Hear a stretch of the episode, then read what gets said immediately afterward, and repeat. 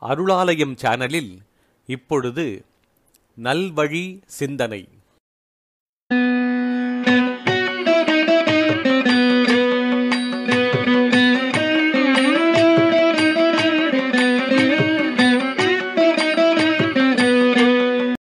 இன்றைய நல்வழி சிந்தனையில் ஔவையார் அருளிய மூதுரை. கவையாகிக் கொம்பாகிக் காட்டகத்தே நிற்கும் அவையல்ல நல்ல மரங்கள். சபை நடுவே நீட்டு ஓலை வாசியா நின்றான். குறிப்பறிய மாட்டாதவன் நன்மரம். கவையாகி கொம்பாகி காட்டகத்தே நிற்கும் அவையல்ல நல்ல மரங்கள். சபை நடுவே நீட்டு ஓலை வாசியா நின்றான்.